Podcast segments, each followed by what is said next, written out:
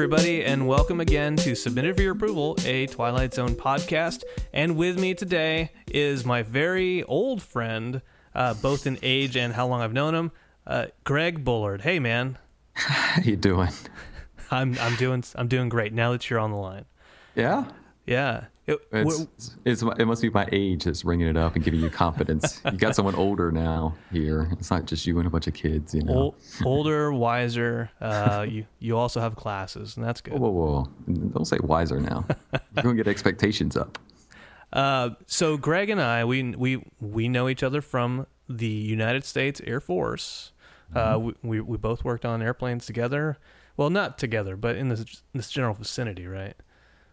Yeah, same shop, Near near each other. near each other, in like proximity, Yeah, yeah, yeah, yeah. close enough to throw and hit each other with things.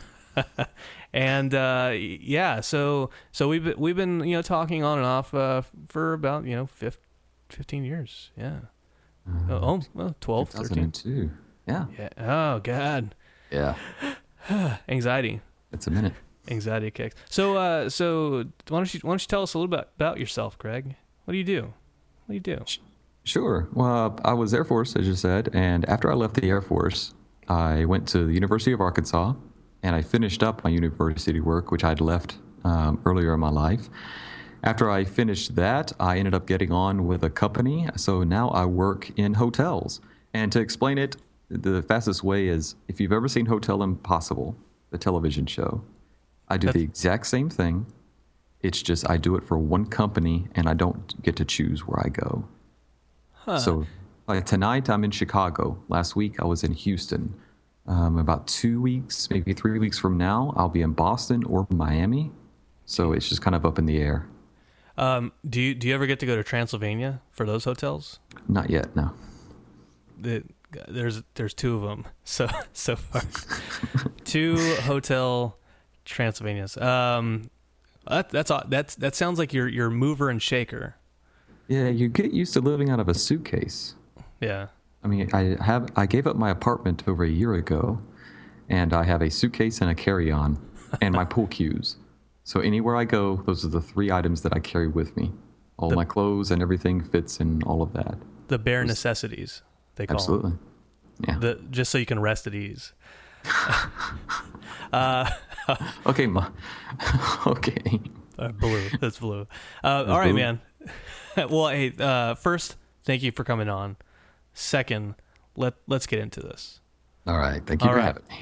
No, no problem. Uh, so this week's episode is episode 10, Judgment Night, and it was originally aired December 4th, 1959, uh, directed by John Brahm, uh, teleplay by Rod Serling, and it stars Nehemiah Persoff, uh, who plays Carl Lancer. He's the, the main character.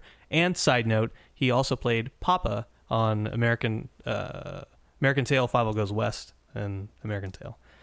Side note, I, I just I thought that was interesting when I looked him. I was like, oh, hey, Fievel, uh, I've got a Fievel man here. That's that's all. I, that's all I got about that. all right, so so this episode, uh, it so here, here's how it starts off. All right, uh, we're introduced to a man, Carl Lancer, and he's on a passenger liner in 1942, and he kind of wakes up. He's he's uh, overlooking the ocean, and he doesn't know exactly who he is. So he he gets goes into like the little bar area. He sits down with a couple people, and they're like, "Oh, uh, we we lost our convoy. Our ship is all by itself." Um, and the this Carl Lancer guy says, "Oh."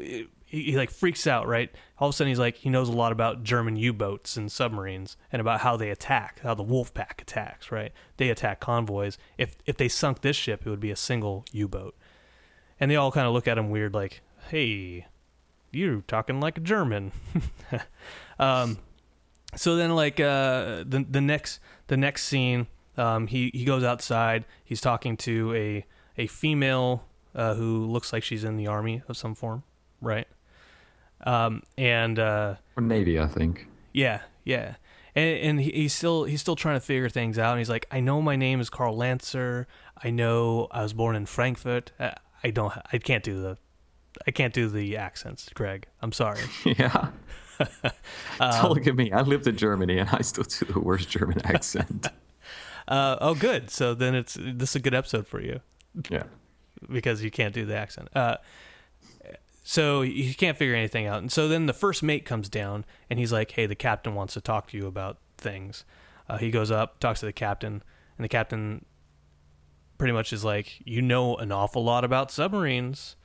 He's like, "I can't tell you anything." All right.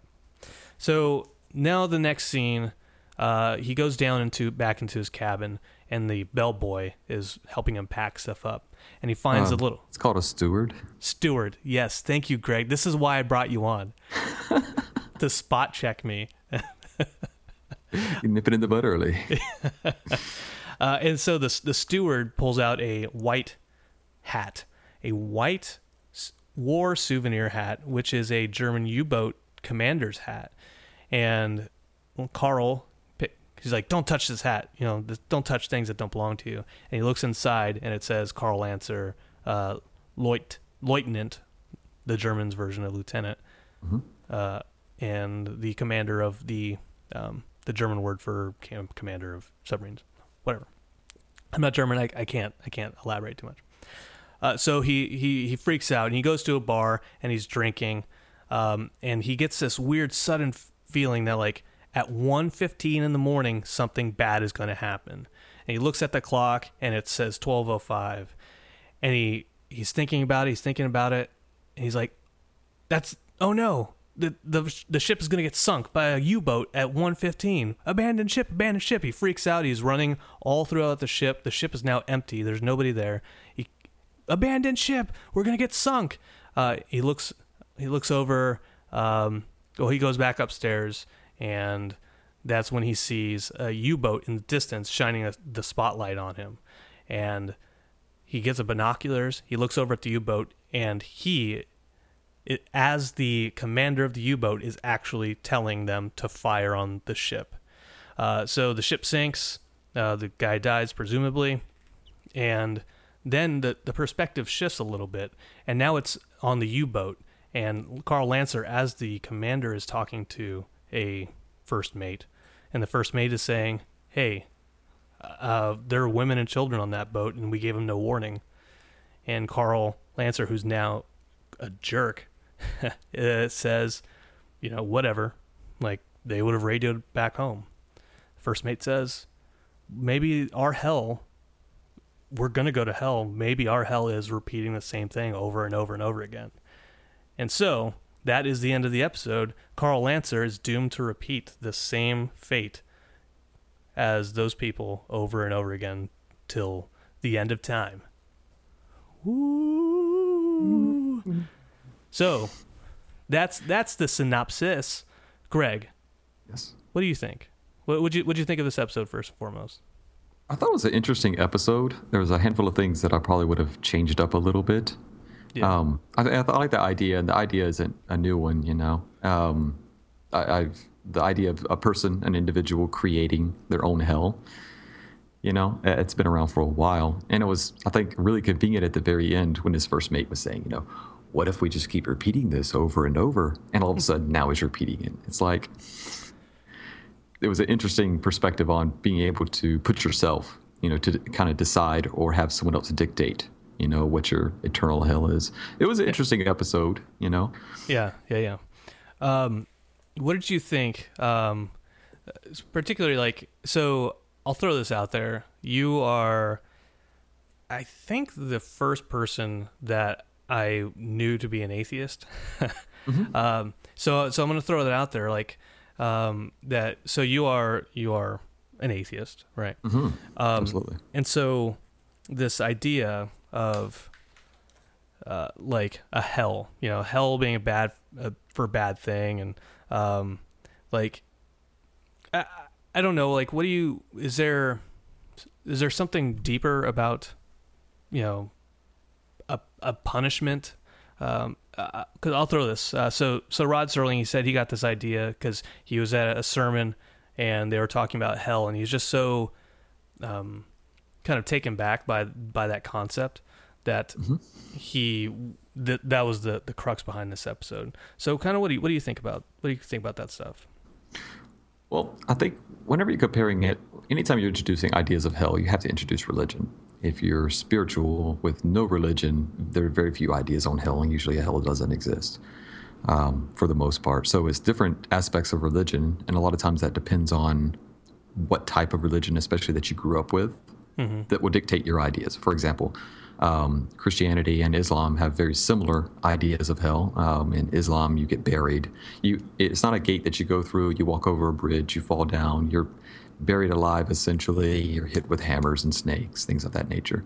But physically, not a very comfortable feeling.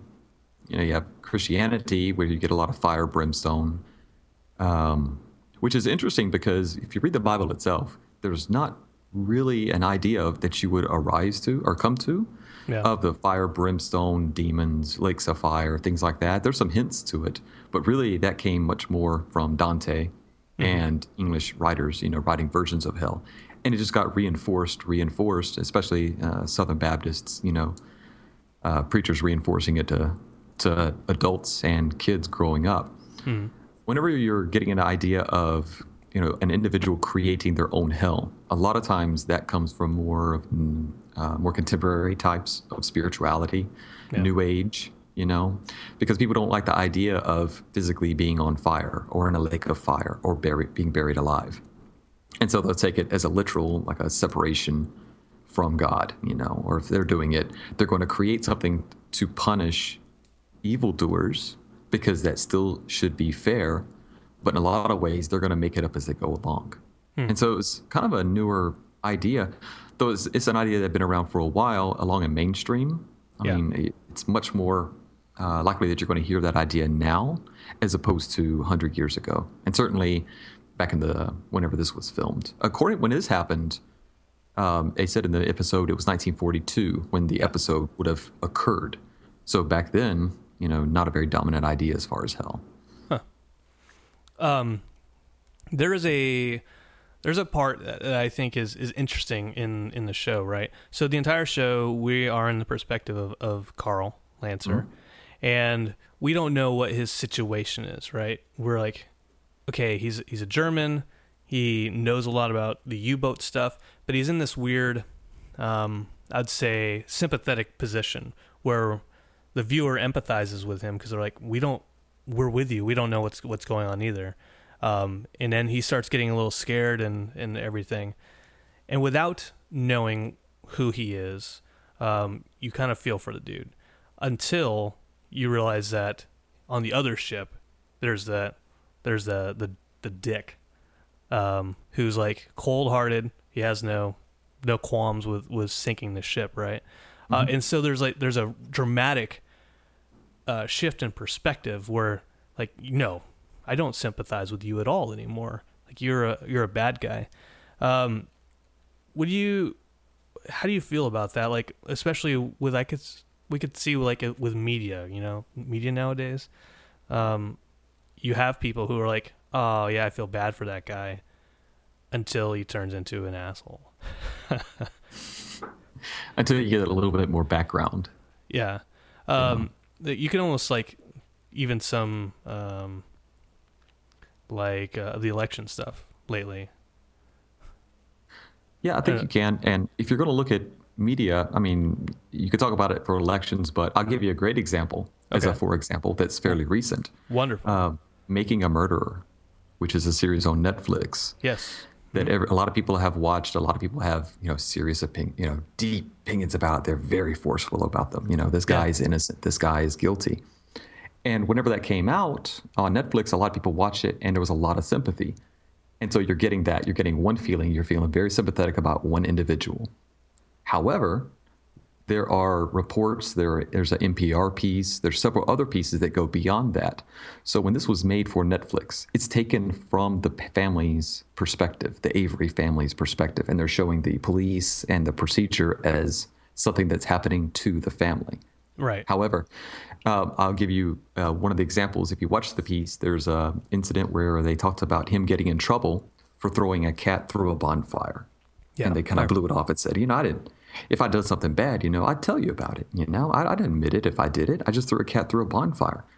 Well, as it later turns out, he didn't just throw a cat through a bonfire. They doused it in oil and threw it into the bonfire. And so at first, when you're watching this series, you're getting a, a lot of leniency towards the Avery family. You know, the police are after them. You know, this guy's, he got a raw deal. And in the beginning of his life, he did. You know, he was thrown into prison um, for something he didn't do. But once you start digging a little bit more, at some point you flip over and you lose any leniency whatsoever. You lose any sympathy that you had for the character. It wasn't just that, there were several other items too that once you find those out, you have a lot less sympathy. So your perspective completely changes. And then it's sad to say that, you know, the time that he spent in jail mm. already for a murder he didn't commit, um, it seems in a lot of ways justified, you know, because he did take someone else's life you know, it, the second time, at least I believe. So yeah. he was thrown into jail for a crime he legitimately did not commit. But if you're of the perspective like myself, he did commit the second crime. Well, then I just don't care, and he can just sit in he can just sit in jail forever, yeah. and add add on to it those 14 years he did before. so you lose any any sympathy for him whatsoever, just like you do with the U-boat captain. Right, right. Um, yeah, that, that's that's a really good point. I'm I'm glad that you brought up the the making a murderer because that is uh, my, my friend Travis and I who we host uh, apathetic enthusiasm like we mm-hmm. we talked about making a murderer and and really like it's one of those water cooler discussions for a time where like oh have you seen it oh have you seen it and you see petitions out there like hey free Steven Avery and blah blah blah blah um, and uh, have you you've watched it right sure yes okay. so there's uh, to to me Steven Avery, though, though his position, uh, you know, he's in jail for, you know, whether he did kill um, Teresa Halbach or not. Uh, mm-hmm. The problem with that trial is just the way it was handled, right? I agree. Um, but aside from that, these peti- petitions to free him, I would say that uh, their energy could be spent more so to get uh, Brendan Dassey, the the 16 year old at the at the time of all this. Like that that is the the primary injustice to me. Like steven Avery okay yeah but this kid had no chance. And uh, so that's that's where I'd like to see some kind of hell for people. Because uh, that 100% agree with that. Yeah. I mean anyone who's watched the series I haven't watched I haven't uh, spoken to anyone who's watched the series that came away thinking that the little nephew was in on it and he deserves to be in jail. He had no idea really what was going on. I don't know really, you know, I don't think anyone will ever know his full level of involvement. But the kid didn't understand anything that was going on. So the idea that he should be tried as an adult, that seems ridiculous to me. When I don't know what his mentality is, or if they, you know, said uh, spoke to it in making of a murderer, but yeah, there's a lot of injustice going on in it. Mm-hmm. And just to be clear on it, uh, since obviously you've seen it and had discussions about it, I do think he did it. I do, however, think that a lot of the evidence was planted, mm-hmm. and it was a it was a crap trial. It really was. Yeah. However, yeah. in the end, I still think that he was guilty. So, in in some way, shape, or form. Yes. Yeah. Uh, and so he should essentially be on the U boat or mm-hmm. be on the passenger liner every night for the rest of eternity. and here's here's something I noticed in it that I didn't notice the first time uh-huh. that I watched it through. Okay, yeah, the, so as you're the, going through this mm-hmm. and you're watching this series, you're only introduced to a handful of passengers. You're introduced yeah. to the captain, uh, I think one or two people that's working in, um, yeah, working in. You know, you also have your steward. You also have your bartender. Yes, I think there's just one other civilian. There were a lot more people on the boat that no one saw. And what triggered me off to that is the fact that there was a bartender on a boat and there's only seven or eight people. There's no way that's profitable. There's no way it's really going to happen to have a steward for that. And it gets even worse because the opening scene when he went inside uh-huh. and he's looking around the tables, there's a lot of tables. And then if you remember in the very end, as the ship's sinking, you saw a child's doll floating yeah. in the water, and we saw no children. Uh, no, so, no, you, you did. We did. I so was there? Yeah. So it when he first goes into the bar area, uh, there's a there's a mother with a girl who has a doll, and he actually interacts with them. She actually a- interacts with the mother and, and the child at the very beginning. I'm sorry, I missed that. No, it, it's it's I was it's just okay. watching it too. It's okay. Uh, anyway, sorry, I I threw you off. Keep going. You did. Um, I just had to tell you you were wrong, that- Craig. oh, I'm sorry. Thank you, sir. You got me you before. That's. But with having a bartender and a steward for that low number of um, people on the ship, I would assume possibly, of course, I'm just throwing something out here, that Ahazu was standing on the ship uh, or on the U boat with his binoculars and watching people. Maybe it was only the individuals that he saw, yeah. you know, saw them running back and forth that he was locked into because those were only individuals he knew that were Yeah. actually on the boat. That, that's that's a that's a very good point, and that's one thing I noticed on, upon rewatch too. Uh, I would argue that the the mother and the daughter he interacted with at the beginning, maybe he never actually saw them, right? When he you know was standing on the U boat, he but he saw a doll in the water, so he could he could put those pieces together, so to speak. Um, but you know, so he meets uh, Miss uh, Miss Stanley, I think, is the the female Navy. Like he sees her burning through the porthole, right? The the fire's raising. Um, uh, there's th- one of the guys he met at dinner. Uh, he gets crushed by a boat. You know, so all those people, right, that he interacted with uh, initially, he he sees them in some way, shape, or form from the deck of the U-boat. And you're right; those are the ones he connects with, and those are the ones that he, you know, he'll see their souls, right? Uh, whatever, every night. Um, exactly. There was another cool thing. They use the exact same opening from him waking up from uh, like his sleep at on the deck of the ship. They use that exact same scene at the end of the episode. Like it's, so it's pretty much just a they're like, "All right, take that, put that at the end there." So it's so there's nothing different, which seems to imply to me that the night goes the exact same way every single time. So there's there's not there's not there's no free will in it anymore. It's it, it's just like rewinding the movie. It's like start again. And it makes you wonder at the end of the, when he's talking to the first mate, and the first mate's the one who's bringing this up, and he's scoffing. You know, he- the first mate even brings up religion or God, and he Yeah, yeah. scoffs at him. Is that what would happen to the first mate if they also he also died? You know, however the captain did. Was he kind of let off easier? Was he reliving his own hell in a different way because he was involved in that? Maybe if that was the worst thing he was involved in, is he also reliving the same thing? It's a Yeah, dude. I, idea. I I had a I had this this thought right um, with military guys um, who say, "Well, I was just following orders and stuff like that." Uh, this that the blonde first mate or whatever, like he's like, "Yeah, we fired on the ship and we did all this this bad stuff," like, and, and I had this had this ping of anger in me this last time I watched it because I was like, "Well, no, you you don't get off easy now, jerk. Like you you did it. You had your mm-hmm. chance to do the right thing and you you messed it up. So, you know, I'm I'm, I'm glad you're feeling regret now, but as far as I'm concerned, like your fate should be the same. Glad you have a little ping of conscious, you know, pulling, but you still did it. Yeah, And that didn't stop you. That And, same, and the people are still dead. you know, uh, things that happen in Guantanamo, uh, Vietnam, bad things that have happened. You know, like in and this concerns me just a little bit, being uh, military related. You know, like if we get a candidate who uh, becomes president and says all this crazy shit, right? Um, That wouldn't happen. we the the military they they're they're put in a, a tough spot i think um when they they're gonna have to be a little bit more uh sturdy in their beliefs i guess conscientious beliefs Well, both of us, you active currently and me former, we always have certain rules we have to follow. They're lawful and unlawful orders. I think it'll be interesting because I've seen the discussion on Facebook before. What happens if a certain candidate, if he were to become president and were to give unlawful orders?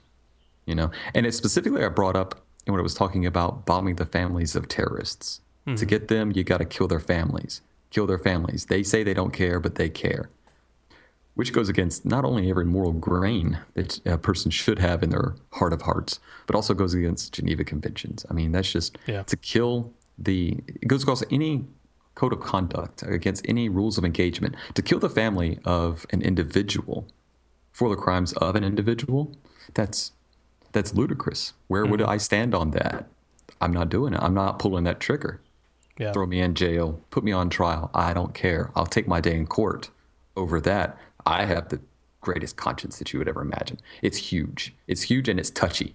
That's how I explain it. It's big. It's like a big lumbering uh, teddy bear. It's very touchy. So if I do something wrong, I feel it. I know, and I really, I really have never appreciated that about you because your conscience is always touching. It's it's really uncomfortable, Greg. I'm sorry. I have a talk with it. All right, all right, man. Uh, so overall, what, what, what would you give this episode? You choose your rating system. Sure. I'll do it on a one to 10 scale. All right. Um, if I were to do it, I'd say five. It was a All good, right. interesting episode, but I wouldn't put it on one of my top 10 lists.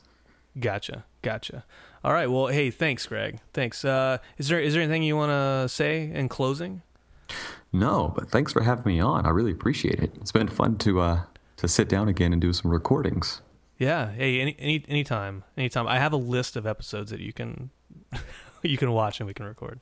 All right, that works. So, all right, man. Well, for the rest of you, uh, thank Greg.